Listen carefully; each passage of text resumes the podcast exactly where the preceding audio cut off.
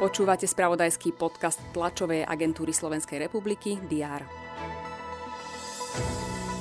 Rusi začali ofenzívu na Donbase. Koalícia stále hľadá zhodu pri balíku opatrení v súvislosti s infláciou. Z Nitrou si vo finále hokejovej extraligy zahrá Slovan. Od včerajších správ poďme k avízu na tie dnešné. Vitajte pri diári. Prezidentka Zuzana Čaputová ocestovala do Talianska. Okrem oficiálnych stretnutí otvorí aj Business Forum, na ktorom sa zúčastnia zástupcovia slovenských firiem, ktoré sa zaoberajú energetikou či digitalizáciou. Od 10. roku je vláda. Kabinet bude napríklad schváľovať miliónový príspevok pre štátnu akciovku Slovensko IT. Peniaze majú slúžiť ako rezerva na neočakávané situácie.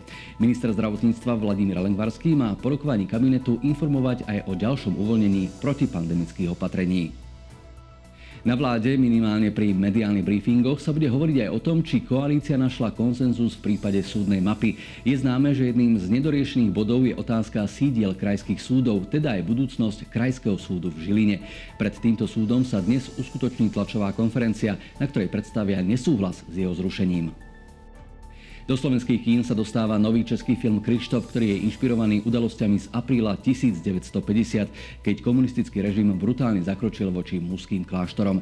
TASR prinesie aj rozhovor s hercami a tvorcami filmu.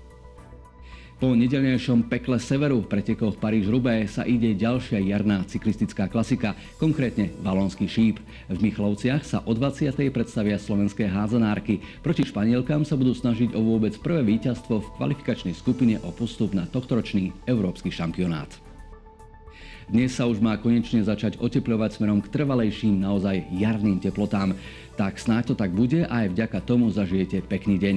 Želáme vám to z TSR aj so správami na portáloch Teraz.sk a TASR TV.